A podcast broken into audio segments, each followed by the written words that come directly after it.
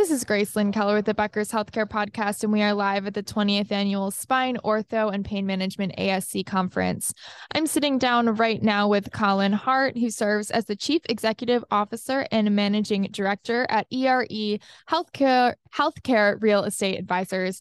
So, Colin, thank you so much for joining me today. Um, and I would love to have you start off by introducing yourself. Sure. So, Grace, thanks so much for having me today. Again, it's Colin Hart, ERE Healthcare Real Estate Advisors. And so we specialize in working with physicians across the country to strategize on their practice real estate needs. Wonderful. And let's start our conversation today with what you're currently most excited about.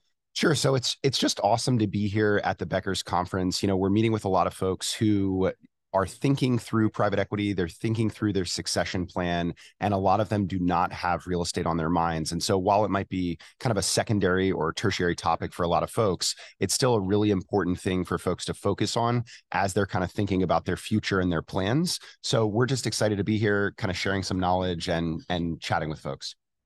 And what issues are you spending the most time on today? Great question. So, really, for us, it's about education. It's about helping our clients understand what the future holds for them. And so, a lot of our clients bought or built their buildings as a way to control the destiny of their practice, but they don't necessarily have an exit strategy in place for how to get their money out of their building. And so, we focus on that. Um, so, we're spending a lot of time educating our clients, helping them understand what their options are surrounding their real estate and how that might tie in with the future of their practice with bringing in younger physicians, with the succession plan, with potential partnerships with private e- equity, et cetera. And then, final question here.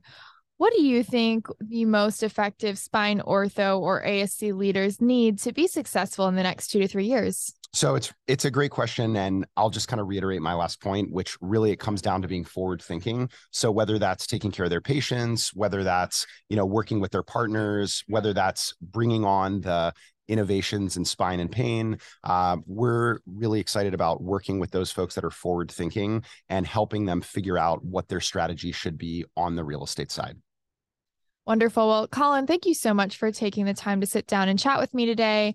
Again, we are live at the 20th annual Becker's Spine, Ortho, and Pain Management ASC conference. Thanks so much. Thanks, Grace.